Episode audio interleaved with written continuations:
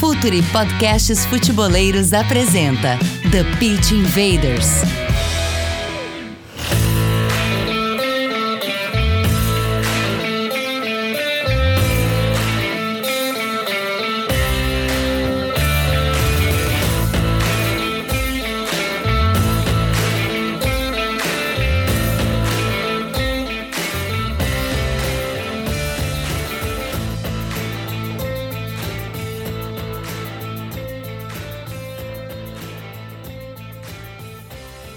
Olá, futeboleiros! Olá, futeboleiras! Footure Podcast apresenta The Pitch Invaders, episódio duzentos e trinta e oito. Sempre peço desculpas pela minha ênfase no número aqui, minha surpresa com o número, porque a gente já tem uma história, uma longa história, falando de maneira profunda e séria sobre o jogo. Vocês já sabem, estão cansados de saber. Meu nome é Eduardo Dias, estamos no ar em mais uma invasão futeboleira. Chamando o line-up de hoje aqui, Gabriel Corrêa, nosso head de conteúdo. Dale, Gabriel. Tudo bem, Dinho? Sempre um prazer. Estamos chegando nos trezentos, daqui a pouco é duzentos e cinquenta, vamos aos trezentos, dois mil e vinte e dois chegando. E antes de tudo, eu quero agradecer também, porque você pode estar ouvindo, claro, é, aqui no, nos agregadores de áudio, mas aqui no YouTube a gente tem tido um crescimento muito legal para quem acompanha também aqui pelo YouTube.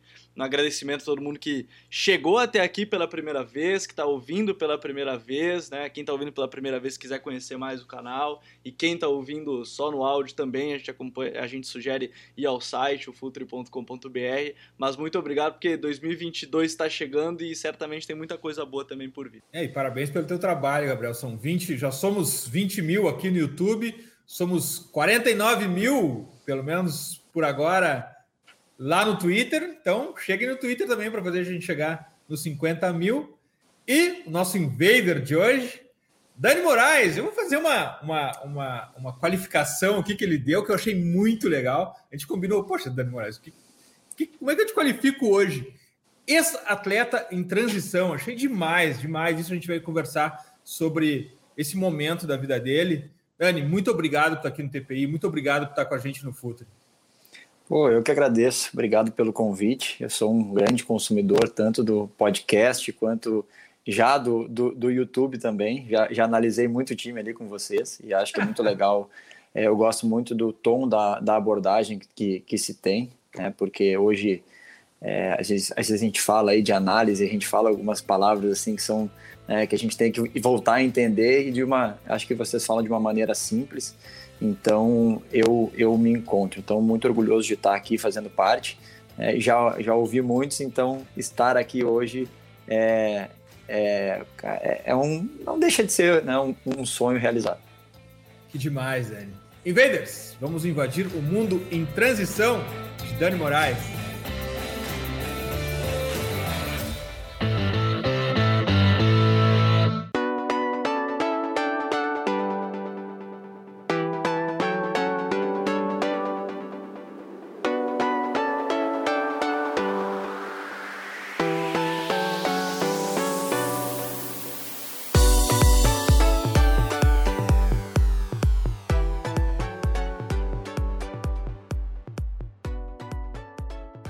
E aqui, Dani, já que tu ouve os nossos podcasts, sabe que a primeira pergunta é sempre sobre contexto.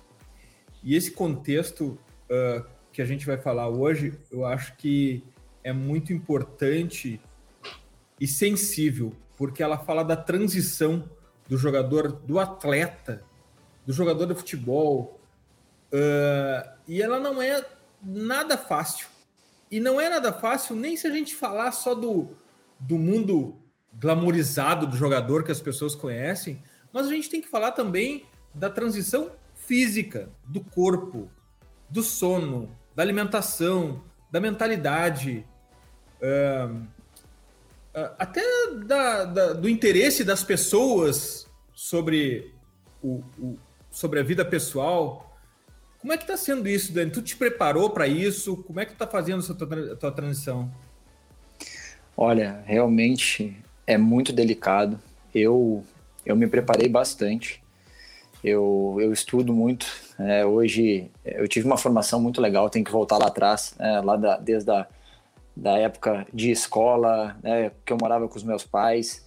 e ao mesmo tempo que eles sempre me incentivaram muito, tiveram junto comigo para eu praticar os esportes, né, e especialmente para vencer no futebol, eles sempre me cobraram demais e, e, e, e era, né, era, tinha que estar junto, né, aliado ao estudo. É, depois eu comecei a andar com minhas próprias pernas e depois de bastante tempo dentro do futebol, eu comecei a fazer o meu primeiro curso, né, de, de gestão técnica. Eu fiz em dois mil e quatorze, né, então foi bem antes de eu parar e comecei a ver que existia um mundo, um mundo diferente e precisava, né, dessa especialização. Hoje eu, eu parei em abril desse ano e já parei com a licença de treinador, né, licença B de treinador, e É, estava cursando, né, e hoje já sou formado também de executivo, né, de futebol também da C B F. Né? Então, o que, que eu posso dizer? Me preparei muito, me preparei muito, é, tentei financeiramente também fazer um planejamento, é, mas com toda essa preparação, mesmo assim, não é fácil. E aí eu falo não é fácil porque o atleta ele é muito acostumado com alguém fazia a, sua, a rotina dele, né? Horário para tomar café, horário para almoçar, horário para treinar. Ah, vamos pegar o voo, tá aqui tua passagem, vai. É, aí quando chega em casa tem que descansar, tem que se alimentar bem. E quando sai disso é um mundo totalmente diferente, né, cara? Se eu não me programar para estudar, se eu não me programar para fazer o meu treino, e aí sim eu acho que sente demais. Como eu disse, eu parei, né? A minha transição foi fazendo muita coisa, então é, considero que senti um pouco menos, mas tem aqueles dias de altos e baixos, né? Às vezes a gente, a gente atinge ali dois, três objetivos, pô, quais são os próximos, para onde é que vai? É uma plantação, mas a gente, às vezes, a gente quer colher, né, num tempo mais rápido, então não é simples, mas ao mesmo tempo é muito desafiador. Uma coisa que é, eu acho muito legal da gente falar sobre essa questão de transição, a gente está gravando justamente no dia que o Agüero teve que anunciar a aposentadoria de maneira precoce, inclusive, né? É, devido a alguns problemas de saúde, ele teve uma arritmia em meio ao jogo contra o Valência, se eu não me engano, e, e aí... É, Gabriel, tendo... e, esse, e, esse, e esse time de aposentados dois mil e vinte e um tá legal. Muito bom, muito bom. A, o, o time tá bem formadinho.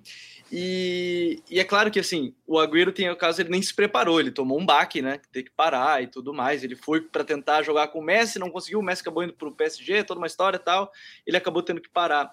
Eu queria saber de ti, Danny, nessa questão de abdicar, às vezes, de muita coisa, porque não é fácil se manter no alto nível muito tempo. É, Gabriel, no caso, do Agüero, no caso do Agüero, abdicar o futebol e abdicar de uma eventual volta para a Argentina, para o Independiente, né, que era o time dele, eu acho. Exato, inicial, também. Que é muito também. Comum entre os jogadores argentinos. E a história é muito bonita porque o, o valor da venda dele acabou construindo, terminando de construir o estádio Libertadores da América. É, o que, que foi mais difícil para ti, Danny? Escolher parar, saber a hora de parar e, e chegar àquele momento, ou já no início ter que abdicar de muita coisa para conseguir se manter assim, em alto nível durante tanto tempo? É, eu acho que o abdicar, cara, se tu quer ser um atleta, especialmente do futebol, tu tem que estar disposto a abdicar. Eu sempre fiz isso com muito prazer. Eu sempre... Eu não tinha férias na escola, quando todos meus amigos estavam de férias, eu estava disputando Copa São Paulo, eu estava disputando o EFIPAM, eu estava disputando todos os torneios é, que, que tinham, ou estava fazendo pré-temporada, né, mais para frente, né, um calorão sempre. E, mas eu sempre fiz isso com muito, com muito gosto, com muito orgulho, era o que realmente eu gostava.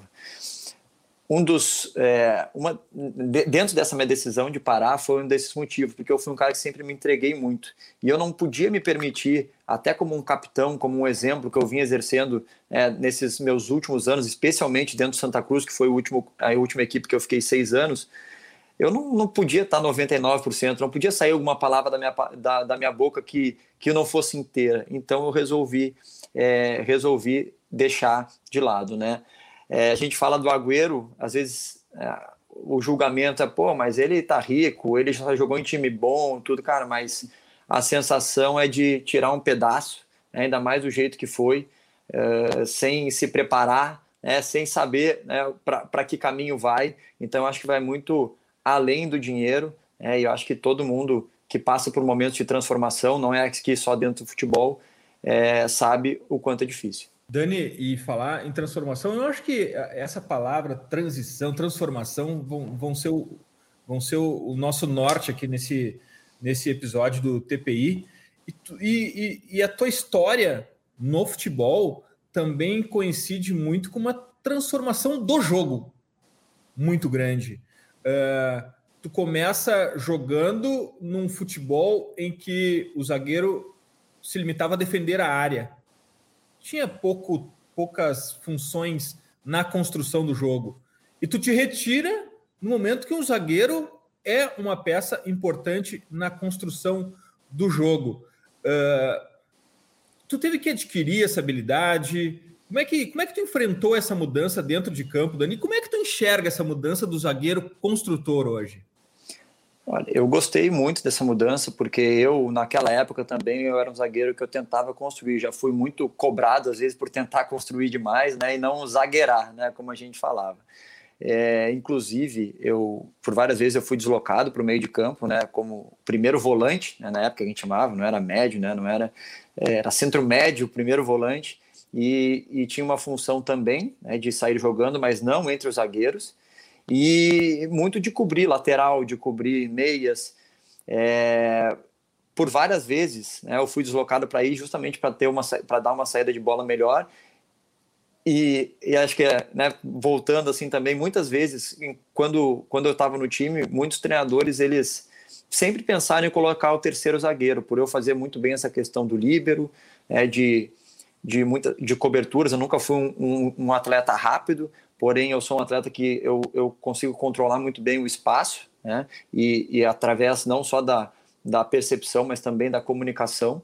Então, eu vejo com bons olhos. Agora, eu sempre acho assim, eu acho que tem um lugar para fazer tudo, né? Eu acho que tem o risco para correr.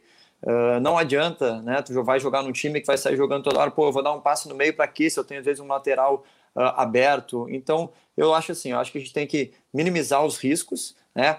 Impor o estilo de jogo, porém, eu acho que tem lugar para fazer tudo, tem momento para fazer tudo, os erros são normais, mas eu acho que a gente pode minimizar esses erros.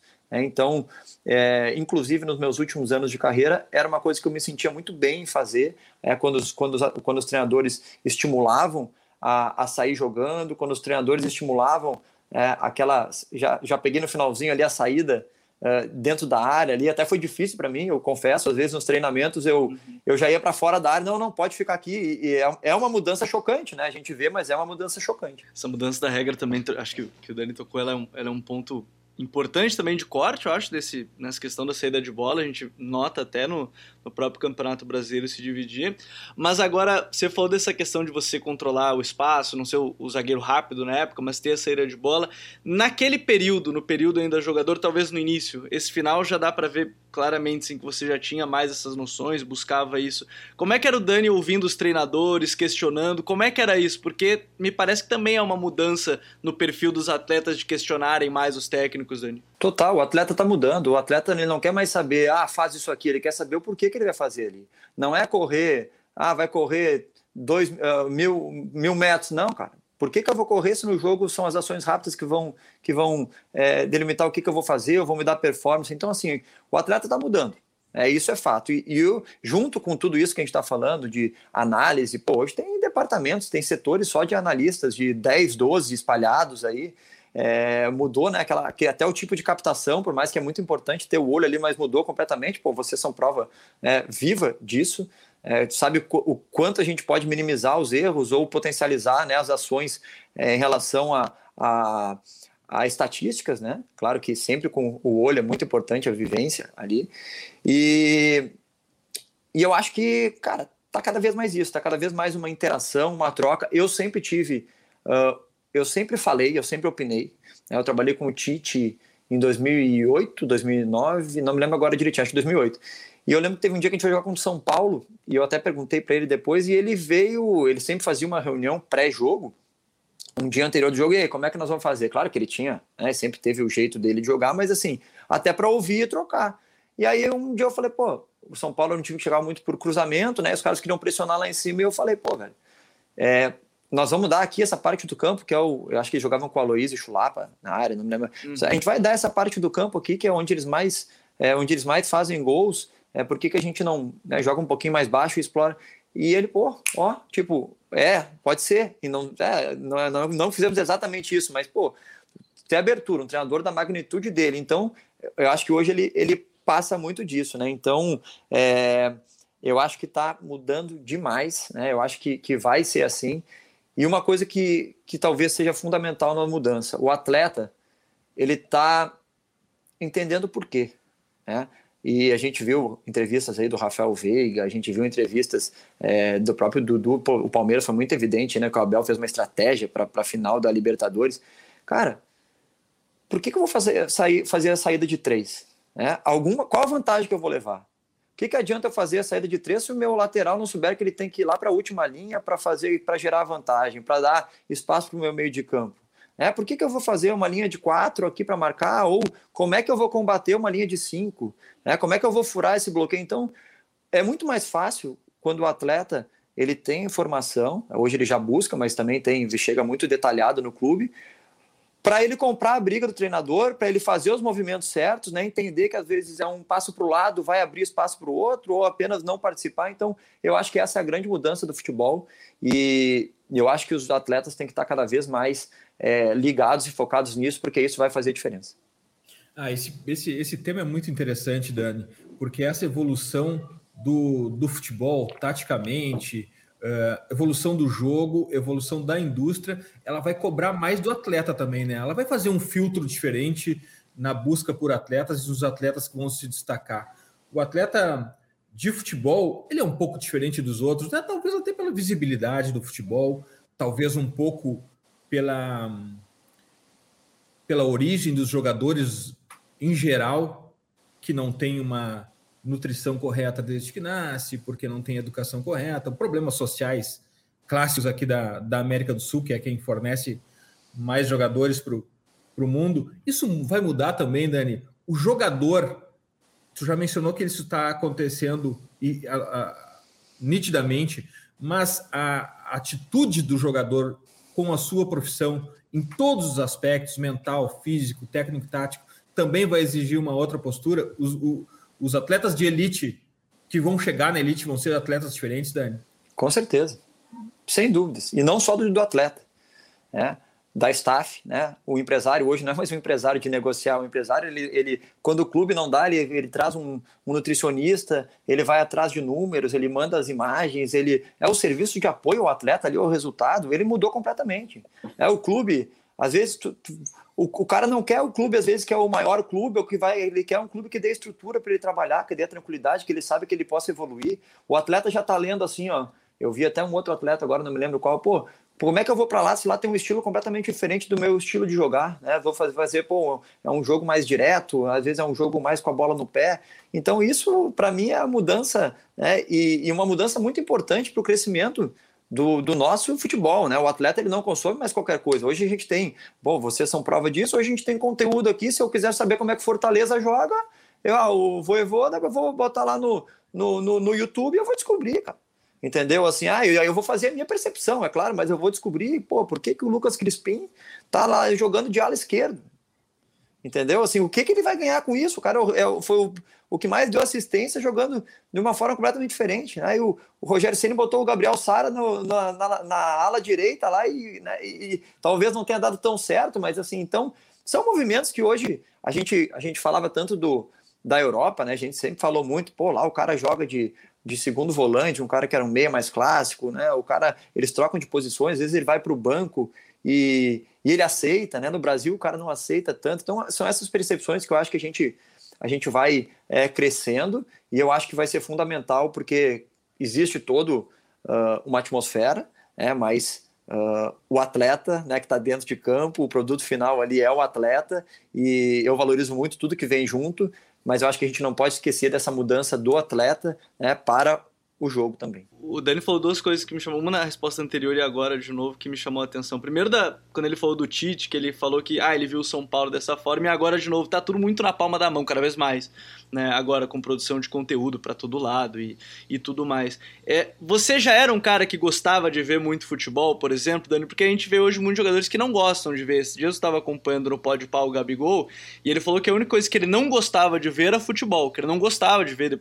Depois, ele até brincou que depois das seis ele era o Lil Gabi, né, que é o rapper, e, e até às seis ele era o, o, o Gabigol. É, você gostava de ver o futebol e hoje, Hoje agora, você já falou da questão dos análises, você segue vendo, mas na época de jogador, você desligava vendo futebol ou você desligava de outras formas, assim, de sair dessa rotina? Eu gostava de ver, mas não consumia tanto quanto eu acho que eu deveria consumir. Porque também é uma fuga, né? A gente faz aquilo ali o dia todo, pô, vou ter que ir lá, e tu chega lá no, tu chega no clube, aí, porra, joga-se é, domingo, quarto e domingo, aí chega na, na segunda, tem o vídeo do que tu, do que tu podia ter viagem, feito melhor. Sei lá, pra longe. É, na terça-feira tu vê o vídeo do adversário, então, cara, pô, vamos calmar também. Eu acho que é importante é, é, oxigenar a cabeça também. Mas eu, isso que eu falei aqui do entendimento do jogo, eu fui um cara que eu sempre tive uma boa leitura de jogo, especialmente da minha posição. Né? Mas eu acho que o entendimento do, né, dos princípios gerais, do, do, do, do porquê do jogo, eu acho que eu, eu, poderia, é, eu poderia ter entendido mais e poderia ter feito mais diferença ainda na minha carreira. É, acho que também poderia, uh, poderiam ter me entregue mais, né? Porque antigamente a gente não tinha tanto, e eu acho que é importante, porque às vezes a gente acha que o atleta já sabe tudo, mas eu acho que o, que o importante é saber o porquê que eu vou fazer isso, né? O porquê que eu não, eu não vou fazer isso, e não só da minha posição, porque eu acho que isso é muito, a gente aprende muito, mas especialmente, uh, especialmente do jogo como inteiro. Eu me lembro aqui quando o, eu sempre, olha uma coisa que eu sempre fiz, e um dia eu aprendi o porquê que eu fazia. Né? E foi com o Doriva, o treinador Doriva, quando ele veio, o Doriva trabalhou muito tempo na Europa, né? Jogou, né? E quando ele veio para o Santa Cruz aqui, ele veio e ele deu um treino, cara, é, um treino parado, assim, que a linha defensiva, quando tocava a bola para trás, a gente saía, né? Se a bola estava descoberta, é, a gente, né, ficava ali já na expectativa, né? Já, o, o corpo já, o perfilamento do corpo, pô, o cara jogou para trás, ou tá com alguém pressionando, podemos sair, dá. E isso foi uma coisa que eu sempre pensei, pô, cara, eu não tenho velocidade. A minha, a minha defesa é sempre sair antes do cara. Mas, pô, por que que eu vou sair se a bola tá coberta? É, então eu posso diminuir lá, eu posso pisar no meio do campo e, pô, se a bola tá descoberta, eu já tô aqui de lado, eu vou correr antes que ele. Então, e aí eu descobri bola coberta e bola descoberta. Uma coisa que eu fazia, né? Eu fazia sempre, eu sempre fiz. Eu tinha um pouco de receio de fazer, porque eu não, não tinha todo esse entendimento do campo todo, né? Porém, foi uma coisa que me, porra, pra mim foi assim, ó, uma mudança significativa até pro meu posicionamento, para pro meu entendimento, para eu falar, para eu cobrar o meu, o meu, o meu, zague, o meu atacante, às vezes, que não marcava o, o volante. Pô, o cara tá jogando, o cara tá jogando livre, meu irmão, larga o zagueiro, vem aqui, pô, é diferente. Ah, então, assim, eu acho que até nesse fato de cobrar, como eu, eu fui construindo esse meu perfil de liderança, é, aos poucos, a gente, às vezes a gente já sabe, né? Mas a gente vai, uh, a gente faz de uma forma intrínseca também, e aí a gente vai agregando e vai entendendo, vai tendo mais responsabilidade, e isso vai aflorando, né? Pô, como é que eu vou cobrar do cara se eu não souber o que ele tem que fazer, né? Como é que eu vou cobrar meu lateral esquerdo? Então, eu acho que esse é fundamental, e eu, aí reportando a mim, eu acho que eu, eu poderia ter visto um pouco mais, né, entendido um pouco mais em relação é, a esses aspectos gerais aí do jogo. Aqui, como a gente está falando com um Danny em transição, eu falo um pouco com o Danny jogador, um pouco com o Danny gestor, e eu queria saber, Danny, porque a gente falou muito, queria saber um ponto que, eu, que eu, a mim me parece muito importante, uh, que é a mudança do jogo que a gente falou dentro de campo, mas como os clubes estão se adaptando a isso? Hoje a gente ainda vê clubes gigantes do Brasil e a gente olha quem eles estão contratando. Meu Deus, aonde esses caras querem chegar? Essa mudança que já aconteceu dentro de campo, falta chegar no gabinete ainda, Danny. Como é que é a tua visão sobre os gabinetes, sobre essa dualidade políticos versus profissionais, se isso convive bem? Qual é o que está faltando ali para a gente dar o salto de dentro de campo para os gabinetes, Danny? Olha, eu acho que tem que conviver bem, né? Porque é, os clubes associativos gigantescos eles, com, a, com, a, com a torcida sempre vai ter, né, ali o, o, né, o pessoal que representa os estatutários, que representam a torcida, que estão ali o, o tempo todo no clube e que por muito tempo seguraram o clube para não ir, né, para um, um grande problema. E agora o futebol está se profissionalizando. É, eu acho que o grande, o grande diferencial é essa ligação, né, que vai se ter entre eles. A gente vê muitos exemplos aí de clubes, pô, olha o Fortaleza e o Ceará aí, cara, são exemplos de, de, de profissionalização, cara. Fortaleza estava na Série C há pouco tempo atrás, hoje está numa Libertadores. É fácil falar com, com resultados, né? Mas a gente Pô, cara, a gente vê tudo que está acontecendo. Eu fui visitar nesse meu tempo aqui, é, é, é, assim, de, de conhecimento, de descobrimento. Eu fui até o Fortaleza, eu fui até o, o Ceará, que abriram as portas para mim, e eu fui conhecer, cara, o que está se fazendo diferente? Né? O, pô, o, o que está acontecendo aqui? Eu fui colega do próprio presidente do Ceará, ele, ele, olha, olha a profissionalização, ele estava fazendo o curso de formação de executivos de futebol, né? O Robinson, entre muitos outros. Então, assim, cara, eu não sei se você é um executivo, eu não sei se você é um treinador, mas nós que trabalhamos no futebol, tudo está interligado, cara. Se, se eu quiser fazer uma análise de um atleta, eu tenho que saber gerir tudo. Se eu quiser fazer, ser um comunicador, né? A gente está aqui falando, cara, se eu não souber de comportamento, de gestão, de, de, da, da parte técnica, então eu acho que tudo se interliga, e eu vejo, sim, é, que isso está fazendo uh, total diferença. A gente vê hoje um América Mineiro, né? A gente vê, pô, vamos lá para cima, a gente vê um Atlético Paranaense, né? E a gente vê, às vezes, aí times que sempre foram potências, aí oscilando, né? Fazendo um ano bom, às vezes um ano não tão bom, às vezes vai, vai ter um problema, né? de, de rebaixamento, como é que vai voltar, né? O Grêmio hoje é uma incógnita. Ainda é, os, é dois, os, dois, os dois cearenses na frente dos três gaúchos no campeonato. Pois é, é não é de graça, é, não é de graça. E tu, ó, o Ceará passou por momentos difíceis antes do campeonato, é. Só que tá estruturado, cara. Tá estruturado. E, e, e, a, e, a, e a temporada absolutamente incrível do Fortaleza acaba ofuscando um pouco, mas já são três anos de Série A do Ceará, que Exato. Também é um feito, né? E, e mais, uma, mais um ano de, de Copa Sul-Americana, que também é um feito incrível pro Ceará. E, e acho que aqui é um, um, um assunto que tem tudo a ver, né? É, a, tu falou de escolha de atletas e a escolha do treinador. Sempre me chamou muita atenção as escolhas do Atlético Paranaense para um treinador. Ele espera... Eu tive lá também, ainda enquanto atleta, eu tive lá com o Paulo André, que foi um dos entrevistados de vocês, eu fiz lá, fiquei alguns dias no clube. Foi, é, aí eu comecei também a despertar todo é, esse interesse, porque eu falei, pô, mas para aí, eu tenho que ir lá ver o que está acontecendo.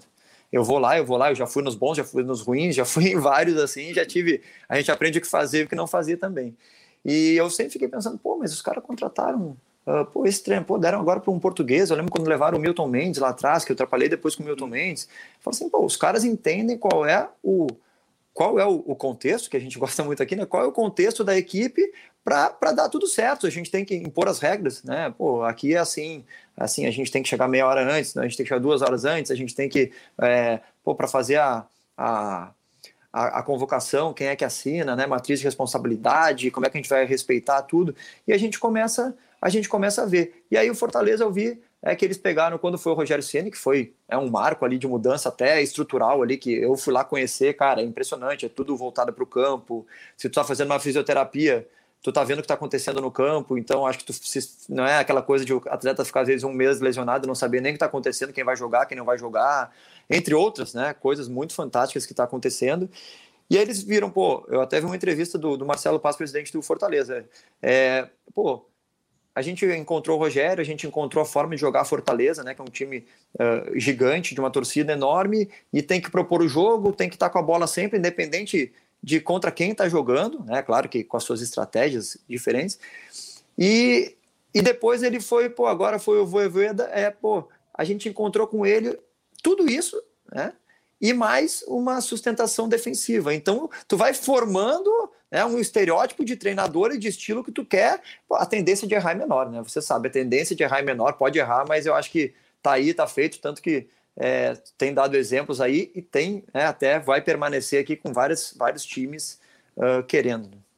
E Dani, é, é um, um, é, Gabriel e Dani, um ponto que chama atenção também é que quando o Ceni está no Fortaleza, todo mundo quer o Ceni. Quando o Vojvoda está no Fortaleza, todo mundo quer o Vojvoda. Os técnicos do, do Atlético Paranaense, todo mundo quer o técnico do Atlético Paranaense. Eles não entendem que não é o treinador, né? O treinador é uma peça naquilo, naquilo ali. Que, que, a, que a engrenagem é muito maior e que tudo converge para que o treinador dê certo. Aí, obviamente, contratam aquele treinador daquele clube e, obviamente, não dá certo em outro lugar. Exato. É o, tiro, às vezes... o, o tiro certeiro do América, né? Saiu o Wagner Mancini no mesmo dia. Saiu o Wagner Mancini, trouxeram o Marquinhos Santos e a gente viu que o trabalho conseguiu se manter. É, mas eu acho que quando tu tem um norte, assim, né? Quando tu, tu impõe as tuas...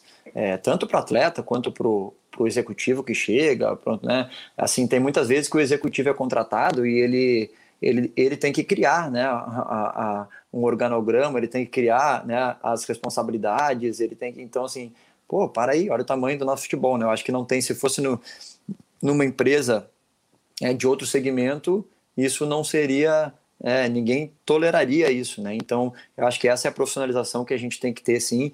Não é, a gente sabe que tem o, o imponderável, né, o imprevisível do futebol, mas eu acho que uh, quando se tem, é, quando se segue, né, uma cartilha, quando se sabe o que, aonde quer chegar, é, eu acho que mesmo nas dificuldades, tu vai ter mais Uh, argumentos e mais facilidades para voltar, né, para onde, para onde não deveria ter saído. Esse, essa questão dos projetos ela é muito interessante, porque esses dias mesmo eu estava conversando, o Vojvoda, o próprio Vojvoda saindo do Tajeres é uma coisa, né, e, e é claro que aí ele entrou numa estrutura bem formada do Fortaleza e tudo mais que a gente está tá comentando. A gente viu mais recente o Ramires aqui no Inter, foi algo muito parecido, né, tinha uma estrutura diferente. Agora, também tem outra coisa que você falou, Danny, que é a gestão, e talvez essa seja a parte mais difícil, né? Porque se lida com muita coisa, muita gente, muita gente diferente, né? Muito treinador diferente, companheiro diferente, e eu acho que você vivenciou muita coisa nesse sentido. O vestiário do Inter era um vestiário de muitos jogadores, lideranças, né? No Santa Cruz você era um dos líderes, aí também já é um pouco diferente, naquela época você estava surgindo ainda, você era, era um jovem. Quando você olha assim, do seu período para agora, essa questão da gestão, você falou que trata como muito importante, mas como é que você vê para lidar com isso? É, é ser maleável, é conseguir impor? Como é que você vê essa questão de, de liderança e de gestão de grupo de pessoas que são muito diferentes entre si? Cara, eu acho fundamental. Eu acho fundamental tanto do treinador, quanto do gestor, quanto do atleta. A comunicação hoje é uma das armas mais poderosas aí do nosso século, né, cara? Eu acho que uh, tu pode ser o melhor se tu não souber te comunicar, se tu não te aproximar. É, tem que estar tá lá, tem que estar tá lá dentro, tem que estar tá sentindo o que está acontecendo.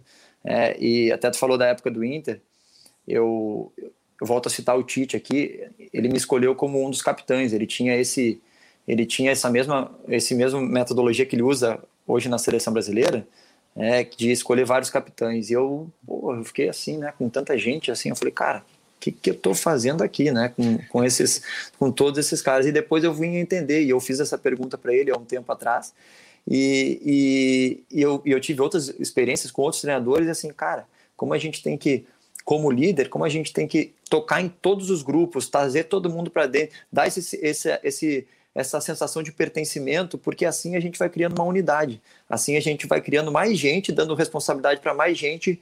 É, pô, imagina, tem um, tem um grupinho lá da balada, e tem um cara que é dos capitães. Não, pô, eles vão ir para balada. Vão ir, mas vai chegar uma hora e falar, pô, meu irmão, ó, vamos embora, porque amanhã tem reunião lá e tem o treino e quem vai se ferrar sou eu porque eu tô aqui, entendeu? Assim, então, tu começa e isso acaba trazendo as pessoas para perto, porque ninguém vai mudar ninguém, mas eu acho que isso é gestão, né, de, de grupo, isso é gestão de elenco, um ambiente ali que, cara, não tem como não dar problema, né, cara, com trinta atletas, com mais um monte de gente, é, quando se fala de dinheiro, quando se fala ali de... de oportunidade de vida, né, cara? Às vezes o cara que tá no banco, né, ele, pô, eu tô tirando o espaço dele ou vice-versa. Então, assim, é muito isso. Mas eu, eu acho que essa profissionalização é essencial, tá? E... Mas vai muito com o, o contexto de cada clube, né? Cada, cada região é diferente. É, pô, fui criado no Internacional, né, no Rio Grande do Sul e encerrei no Santa Cruz, né, em, em Recife, cara, é muito diferente, até o estilo de jogar, a cultura, é, a cobrança, é, o tom da cobrança, né, que a cobrança tem, mas o tom da cobrança, é, então eu acho que essa, esse poder de adaptação, a comunicação tem que ser muito boa, e sempre uma coisa que eu sempre fiz, sempre embasado, eu acho que o que me dá segurança para agir é o conhecimento, é ser, é, ser respeitado, é, dar exemplo, né? Mas eu não, não vou estar aqui falando de uma coisa, eu tenho dificuldade para estar falando de uma coisa, para estar me expondo, se eu não sei o que está acontecendo com ela, né? Então, por isso que em dois mil e quatorze fui fazer meu curso, depois em dois mil e dezesseis eu fiz outro e acabei assim, fazendo, né, tantos, tantas coisas assim para eu ter, é, uh, para eu conquistar o respeito e ter segurança para estar conversando. noventa segundos de um water break, a gente já volta. Fala, futeboleiros, tudo bem? Eu espero que vocês estejam gostando do episódio de hoje. Mas antes de seguirmos com esse bate-papo, eu quero fazer um convite para vocês. Se você quiser receber conteúdo exclusivo no site, ter acesso às matérias fechadas, vai lá na aba Club e faça parte do Footure Club por apenas doze reais mensais ou até mesmo em planos semestrais com desconto ou até mesmo anuais. Você ainda vai ter direito a desconto nos cursos do Footure, então fique ligado. Além disso, eu quero lembrar para vocês que esse episódio também tem o apoio do Footure Pro, o departamento de análise e mercado do Footure. Seu time gasta menos dinheiro e ganha mais jogos. Para mais informações, mande um e-mail para comercial arroba footure ponto com ponto b r. Dani, o... o teu D N A é futeboleiro porque vem de família já, né? Conta pra gente aí essa influência, as histórias, conta pra gente o que que, o que que uh, o, o, a tua família contribuiu pro, pro Dani jogador. Ah, demais, cara. Primeiro dizer que meu pai foi um, um vácuo aí nessa história, né? Ele fala que, que, ele fala que, eu, que, eu, que, assim, ó, que ele, antes ele era o filho do Valdir Morais, e hoje ele é o pai do Dani, né? Então não tem identidade própria. E ele diz aí que... que que ganhou uma medalha no Campeonato Paulista, eu acho que ele só estava compondo o grupo, acho que ele nem, nem entrou no campo. É, mas, cara, o meu avô, ele, ele é um cara muito respeitado no meio do futebol, e enquanto a galera estava jogando... Quem jogando... é o teu avô, Dani? Conta aí quem ah, é o teu avô. Bom, meu avô é Valdir Joaquim de Morais, né? Ele foi goleiro, ele começou no, no, no Renner, né? Que era um clube, era um time de uma fábrica, da fábrica, da Renner mesmo, e foi o primeiro campeão gaúcho em mil novecentos e cinquenta e quatro, né? E depois ele se transferiu para o Palmeiras, e foi o outro time que ele jogou, né? Jogou mais de dez anos no Palmeiras, e ele sentiu uma a necessidade... Uma lenda é, do Palmeiras. Inclusive ele representou a seleção brasileira, acho que foi em sessenta e quatro, pelo, que o Palmeiras representou em um amistoso, e, e ele, por sentir a necessidade de uma falta de um treinamento específico, Ele, ele criou, né, ele foi pioneiro do, treina, do, de, do treinamento de goleiros no Brasil. Aí ganhou muito mais ainda como treinador de goleiros, depois como auxiliar. E até legal, comentou, tá, eu fui mexer, meu avô faleceu no ano passado, eu fui levar as coisas dele até o Palmeiras, eu fui, fui fazer todas as vontades dele, que ele não queria deixar nada em casa, eu levei lá pro, pro, pro, tudo pro Renner, tem, tem, tem, tem uns museus assim, fantásticos contando a história dele, e eu comecei a achar algumas anotações dele, cara, eu vou, depois eu vou mostrar para vocês. É, a mão, cara, todas essas estatísticas que hoje tem o computador, tudo, ele fazia assim, ah, vou convocar a seleção brasileira de não sei o que, ele ia ver os goleiros, ele tinha campinho desenhado para ver os times adversários. E aí, tu, cara, é chocante, assim, porque tu vê que era um, uma mente à frente do tempo. E aí, quando a, quando a galera tava todo jogando bolita, brincando de carrinho, eu tava no treino do Palmeiras, da Parmalat, lá com o Rivaldo, uh, Flávio Conceição, Evair, Roberto Carlos. Eu tava lá buscando bola, eu tava lá chutando a bola neles, eu tava convivendo. É, quando o Vô já virou auxiliar, é, que ele já não tinha mais idade para estar chutando bola, eu ia todos os... os muitas vezes eu ia... Uh, analisar times com ele, né? Ia no, o, o Corinthians jogava contra o, contra o Grêmio, a gente ia no jogo do Grêmio lá em Porto Alegre, ele ia, e era interessante que ele olhava, cara, ele olhava, eu, eu, eu recortava do jornal, né, impresso na época, a, a escalação, né, aí chegava lá, ele fazia os, os desenhos, assim, ele fazia mesmo, as bolinhas, assim, uhum. Aí ele ficava me perguntando, quem é aquele lá, quem é aquele lá, eu sabia todo mundo, né, e, cara, a gente via dez minutos do jogo e eu louco pra ficar lá, né, e falava, vambora, vambora. Ele já tinha, ele via tudo que ele, que ele queria, né, nos dez minutos e, e passava um relatório. Então foi essa mudança, né, o meu avô, ele, ele sempre me incentivou muito, mas ele nunca utilizou da força dele uh, e da, da representatividade dele, é, da influência dele pra me colocar em algum lugar, né, eu sempre fui com as minhas próprias pernas. Eu te juro que por um momento assim a gente fica, pô, não vai fazer nada, cara, pô, olha ali, aquela barca ali, pô. E, mas hoje é a coisa que mais me dá orgulho, né, porque eu venci pelas minhas próprias pernas. E se tem uma coisa que, que eu aprecio nele hoje, depois de eu passar todo esse trajeto, é o legado, né, cara? Eu nunca vi ninguém falar mal dele. E eu, eu transitava no mesmo ambiente que ele. Inclusive, eu estava semana passada em São Paulo e foi uma amostra gigante disso. E, pô, cara, eu, eu prezo muito isso, o bom relacionamento, deixar as portas abertas, fazer as coisas certas, isso eu acho que tá acima aí de qualquer título, né, de qualquer, uh, de qualquer gol importante. Isso é muito legal da, da história, e volta e meia eu acompanho o Dani, ele fica... Esses dias ele estava postando com os filhos também, os filhos jogadores também, né, ele...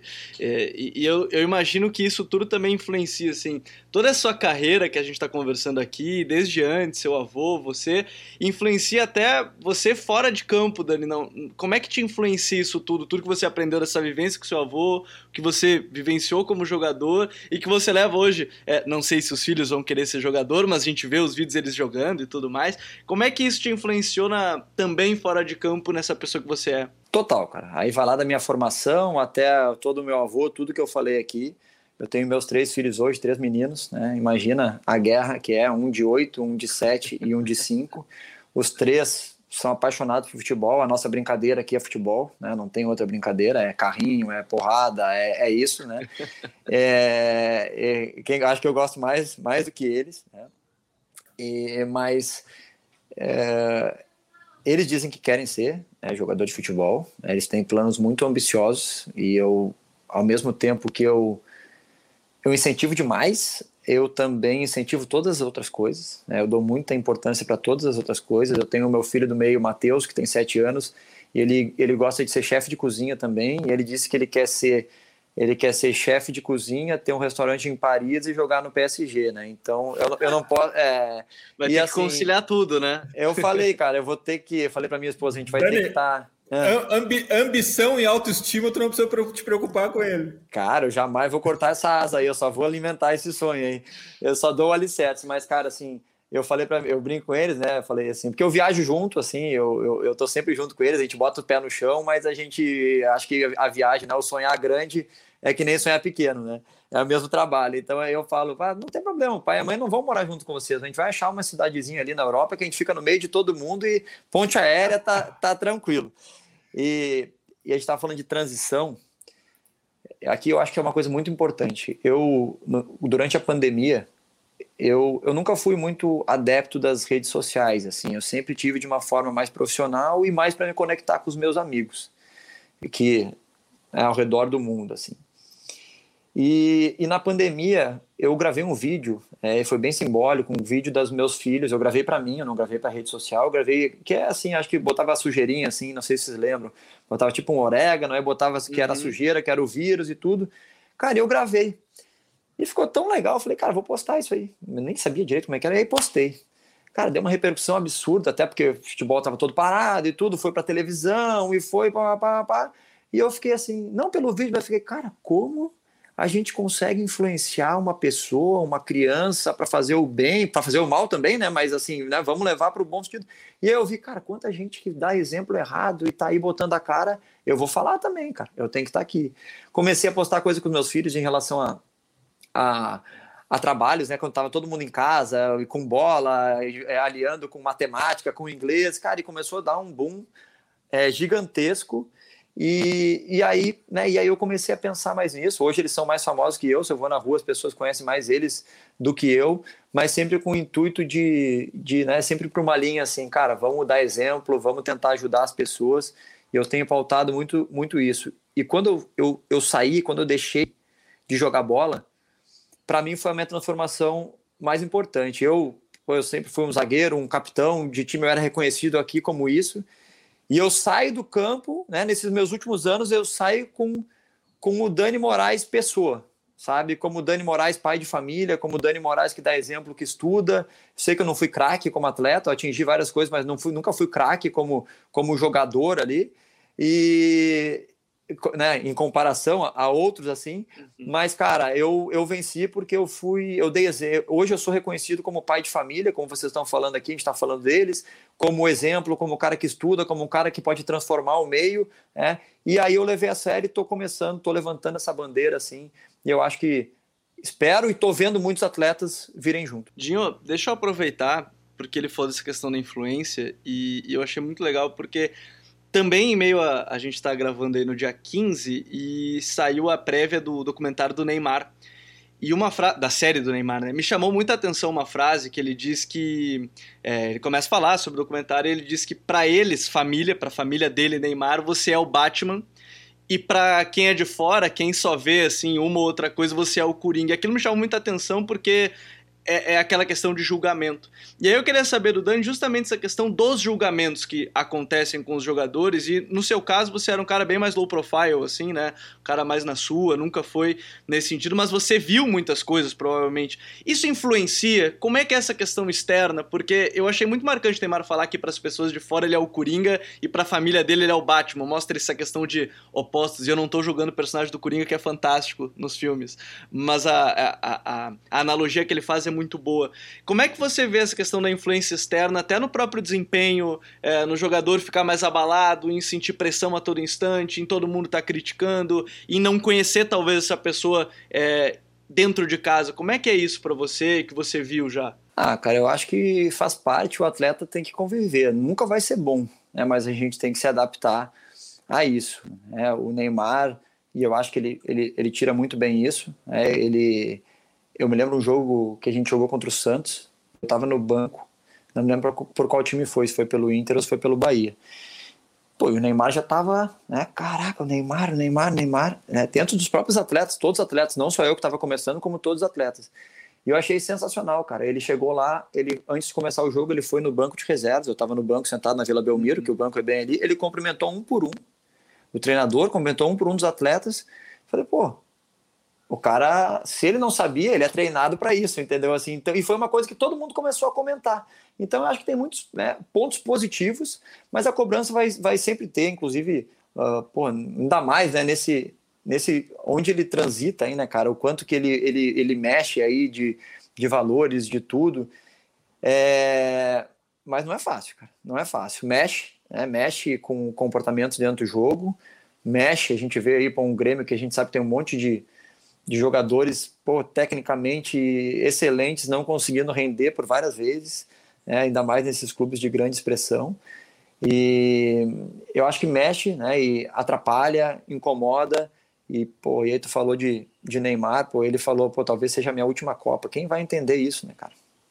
Quem vai entender isso com um cara que tem tudo, que faz tudo, e o cara quer abrir mão de uma coisa que todo mundo ia fazer, mas só ele sente o que tem dentro aqui, só ele sente o que ele passa, é o que a família dele passa por muitas vezes. Então, eu acho que influencia demais. Danny, o que teu avô fez uh, com o treinamento específico de goleiro foi uma grande inovação. Pelo que eu tenho lido, estudado, aprendido, fazer diferente, não fazer diferente, mas ter o propósito de fazer diferente, hoje é um grande ativo no futebol, porque o futebol é muito conservador. E eu acho uma insanidade os clubes que perdem todo ano da mesma maneira e seguem fazendo tudo da mesma maneira. Eles não têm a coragem sequer de perder diferente para tentar algo. Uh, e dentro dessa linha de inovação que o teu avô fez, tu consegue enxergar uh, treinamentos específicos para zagueiros, volantes, atacantes no mundo profissional? É difícil a gente fazer isso porque não tem nem tempo para treinar, né? O futebol brasileiro... Ah, futebol brasileiro não. Futebol mundial, quem sabe, é uma indústria que não cuida do seu produto. Menos treino, menos qualidade. Mas tu acha que tem espaço? Uh, seria aceito numa comissão técnica um treinador de zagueiro? E vamos pegar a posição do zagueiro? Hoje, postura corporal, bola parada, são coisas muito importantes que decidem o jogo. Tem espaço para isso, Danny? Olha, vou te falar alguns exemplos, né? No João Paulo, que jogou comigo no, no Santa Cruz aqui, hoje estava tá, no Botafogo, está no Seattle Sounders. Uhum. Lá eles têm um treinador de meio campo, um treinador de zagueiro, um treinador de atacante, um treinador, né? E um head coach. Né? É, Mas uma trabalham... cultura que aceita isso, né, Danny? Total, eles trabalham, né, muito com estatísticas, eles sabem quantos, quantos passes foi na segunda-feira de noite, né? Uh, eles, eles sabem tudo, assim. É, então eu acho que cabe, né, e a gente tem que estar uh, disposto a, a receber e respeitar. É, eu participei, uh, o Inter... tinha um projeto chamado Aprimorar, que até foi, quem iniciou foi o Ortiz e o Pinga, uhum. né, o Pinga mais da parte defensiva, e eu fui um dos primeiros caras ali que, que participei, participei de todos. E era específico de zagueiros, né, e, e o Ortiz era específico de atacantes, né, fala aqui do Leandro Damião, né, que foi uma joia lapidada lá, mas tem muitos outros que passaram lá e melhoraram, eu sou prova disso, e pô, como cabecear, e era legal assim que criava uma interação também. Entre, eu treinei com um cara, eu com, às vezes com quatorze anos treinava com um cara do profissional, né, que ele ensinava ali, então acho que tem essa interação. Eu vejo um espaço, mas como tu disse, a gente tem pouco tempo hoje, a gente tem é, é, assim, a, a cobrança muito grande, mas eu acho que tem espaço para algumas coisas e tem muitos treinadores que, que, que, que utilizam disso, né, de um complemento, cara, de, ainda mais hoje que, como tu, como tu mesmo disse, cara, uma mudança de perfilamento do corpo para receber a bola, pra, entre linhas, cara, como é que eu vou... Como é que eu entre linhas? Como é que eu vou fazer o facão, né? Como é que o meu corpo... Girar, girar o pescoço antes de receber a bola. Aí, outra... Assim, eu gosto de dar exemplos, assim, porque eu acho que é legal, né, cara? Eu fui para a Coreia do Sul. Eu joguei no futebol da Coreia do Sul. Eu cheguei lá com trinta e dois anos. Eu era considerado velho. É difícil de chegar lá, assim. Pô, e eu, pô, brasileiro, acho que sei tudo. Pô, ganhei título. Eu cheguei lá, cara, fazer um trabalho de passe. Um trabalho simples de passe. Um quadrado que tinha uns cones ali. E, cara, não conseguia dominar a bola, porque os caras davam uma pancada no passe e, e o treinador pedia que eu tinha que chamar o nome do outro, do atleta que ia receber a bola, ou às vezes do atleta que ia passar a bola pra gente. Pra quê? Pô, pra gerar aquela, aquela concentração, né? É um movimento de vai e volta, tem tudo isso. Pô, e eu com trinta e dois anos, mais de trezentos e cinquenta jogos na carreira, muito mais que os caras tinham. Eu não conseguia fazer aquilo, claro, fui, eu sabia, mas eu fui me adaptando, né, cara? Então, assim, além de, de ter que saber os nomes dos caras, né, que não era tarefa assim, um nome era Lithium Help, uh, uh, é, até que eu comecei a dar apelido para eles, né? Mas, assim, é, é fundamental, cara, é fundamental. Eu acho que às vezes a gente considera que a gente sabe tudo. Eu acho que o treinamento específico, né, a gente fala aí do analítico hoje, ah, porque hoje é tudo mais sistêmico, tudo mais interligado, sim. Mas eu acho que é muito importante a repetição, eu acho que é muito importante, né, tu vivenciar aquele, aquele pequeno espaço ali que tu tá mais tempo. Eu tô adorando essa conversa, tá passando muito rápido, nós vamos estourar o tempo daqui a pouco. Uh, sobre outro ponto, Dani, que eu queria falar contigo, o dia do jogo, Dani, o dia do jogo, não acha ele subaproveitado, o dia do jogo? É muito tempo de videogame, aquela palestra, alimentação, todo mundo no quarto... Não, não, não dá para inovar ali um, um trabalho de concentração, meditação, um alongamento, uma yoga. Não acho o dia do jogo subaproveitado ou eu já estou indo longe demais, Dani? Não, cara, eu acho que sim. É, eu, eu, eu consegui aproveitar, cara. Eu estudava, eu fazia as minhas coisas, mas eu sei que isso aí é... é talvez seja uma exclusividade minha. Até é, eu, eu bato muito nessa tecla, né? Se é para jogar... videogame, a gente fica três horas lá. Se é para abrir um livro, é duas páginas, a gente não consegue. É, mas, pô, tem vezes que o, o analista, ele manda um trabalho sensacional, que é aqui, para a gente entrar aqui, para a gente marcar esse cara, o, o atleta não abre, pô. Não abre o, o link, né? Porque hoje é um link, assim, né? Eu, antigamente eu ganhava D V D, pô. Na época do Tite, ele dava um D V D para a gente olhar, pô. Entendeu? Assim, ah, esse cara, esses aqui são as opções que tu vai marcar, de repente, assim. Então, eu acho que vai muito do atleta, né? Mas eu acho que pode, sim. A gente, com essa... mudando a cultura, assim, na, na Coreia do Sul, a gente, a gente saía para caminhar todo dia de manhã, todo dia que tinha um jogo. Você acordava às sete horas da manhã, faz, dava uma caminhada, depois tomava o café todo mundo junto. Uh, em outros, tem às vezes já treinadores que, que, que alongavam, tem uns que fazem uma movimentação. Acho que tem, tem muito a ver, assim, com uh, né, o, o ciclo que tu tá vivendo, né? Às vezes tu tá em, é, jogando três jogos por semana, é, às vezes tu tá uh, no, né, um período mais de...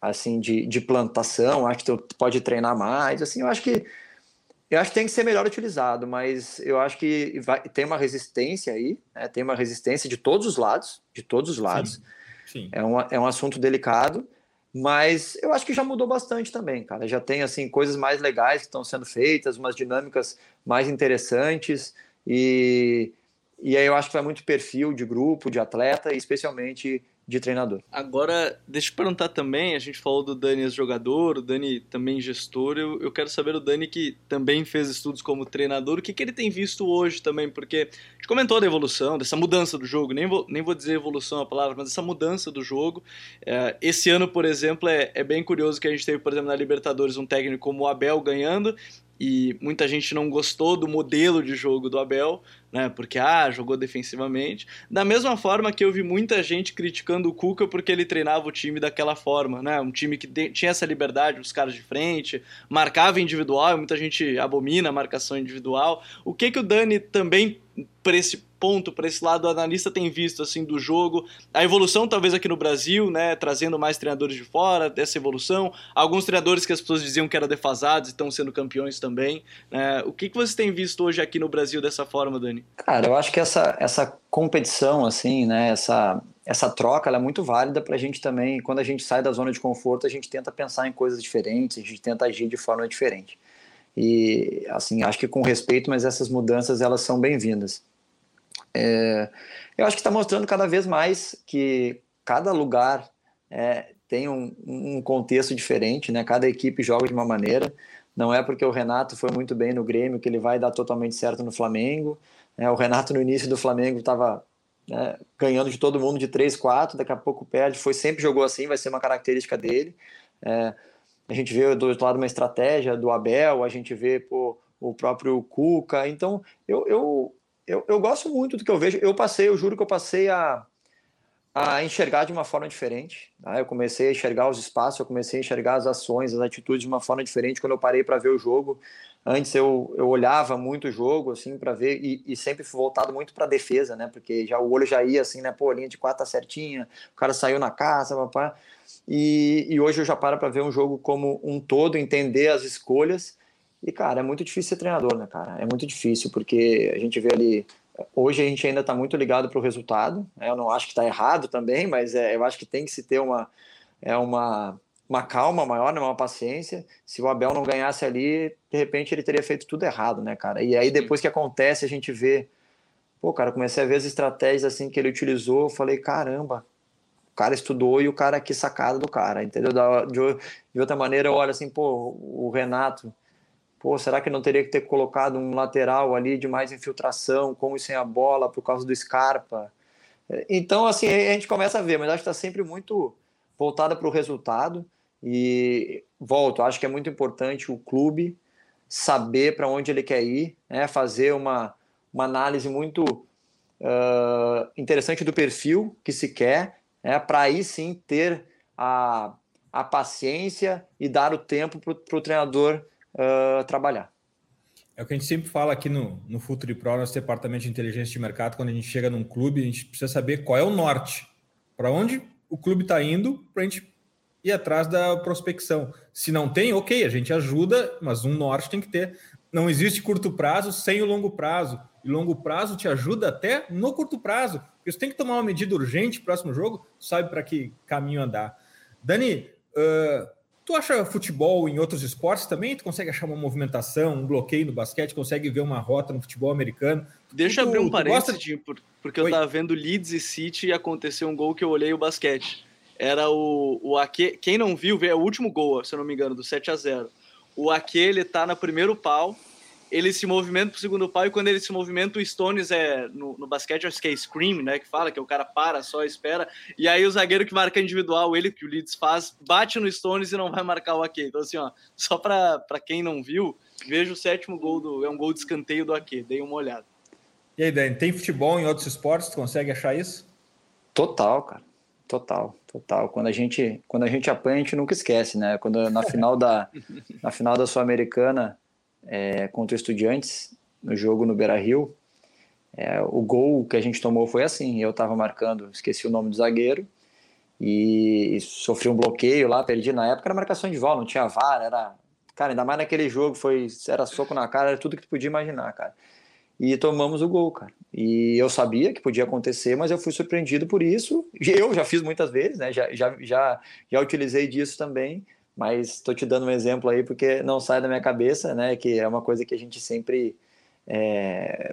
Pô, isso aí eu não posso errar mais, né? Ou eu, eu já fui, eu só não posso errar mais e vou utilizar a meu favor. Mas vejo, vejo muito sim, né? O basquete, pô, desde lá de, de antes que falava, né? Do, do, do, do triângulo ofensivo, né? Hoje a gente fala do jogo de posição, de buscar o terceiro homem, né? Do Phil Jackson, né? Tem até o livro.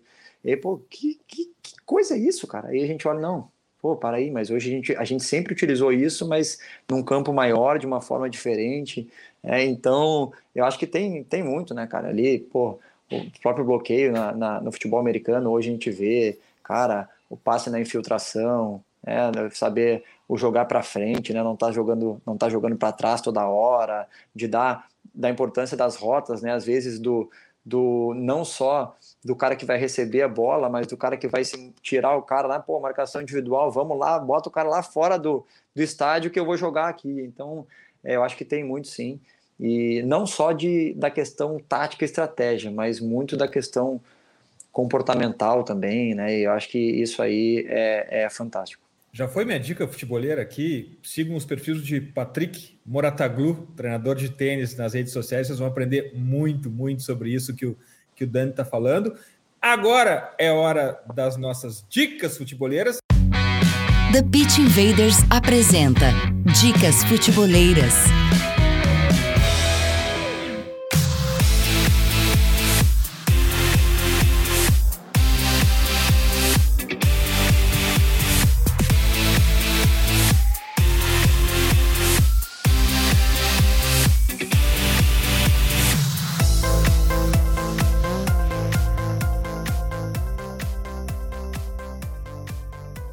E preste atenção na dica do Dani daqui a pouco, porque a minha dica futeboleira dessa semana é daquelas que tem tudo a ver com o que a gente falou agora.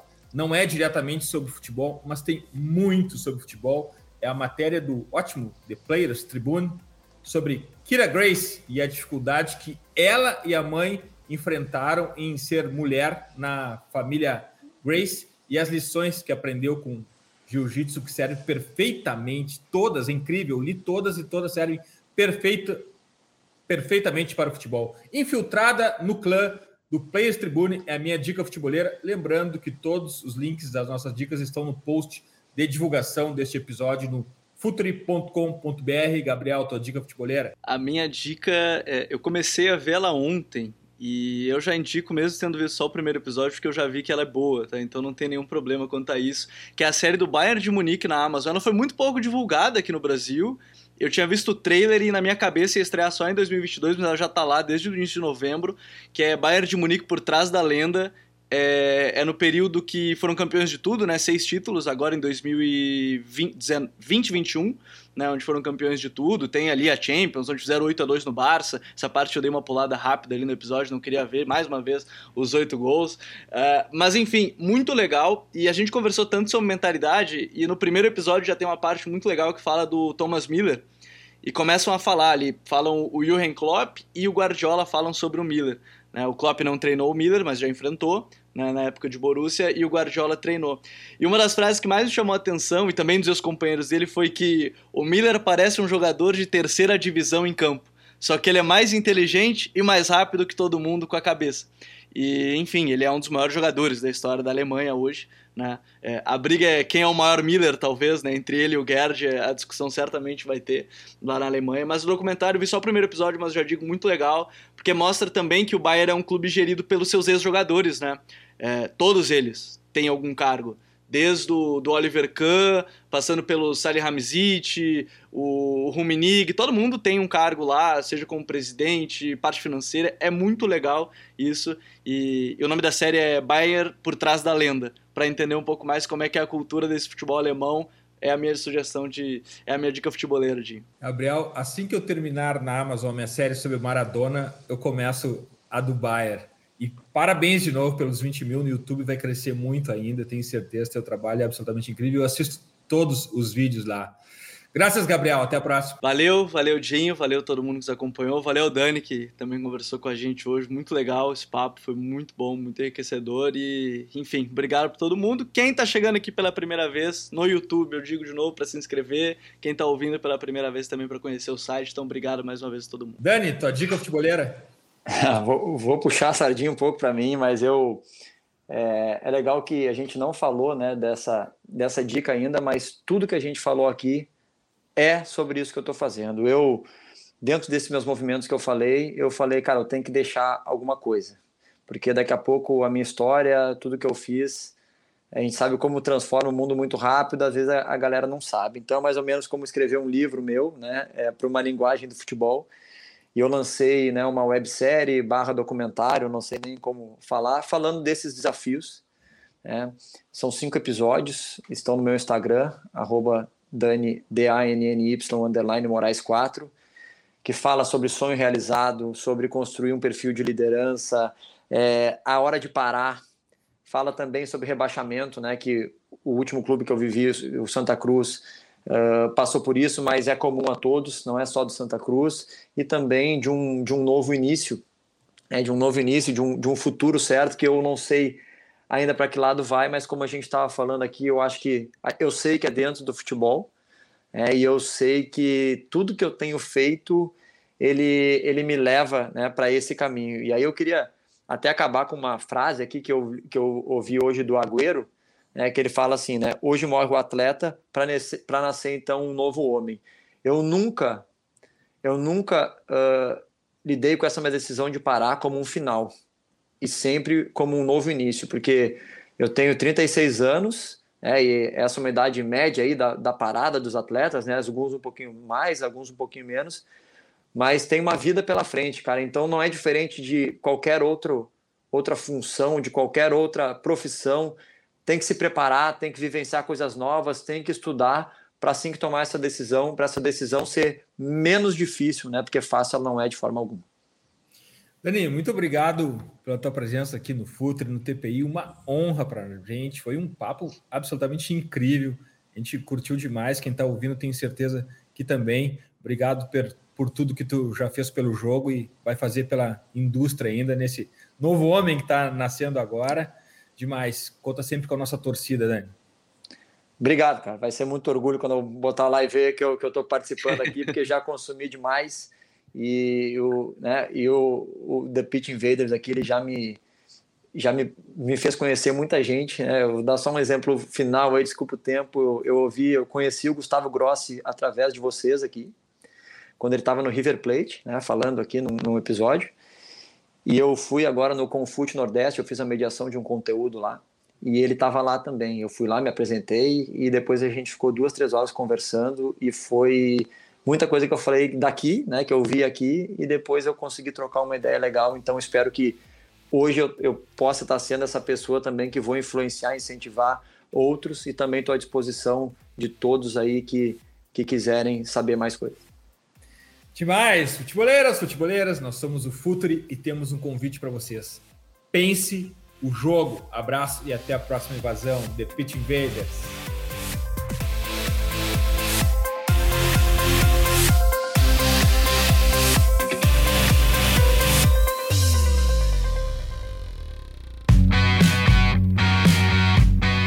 Footure apresentou The Pitch Invaders.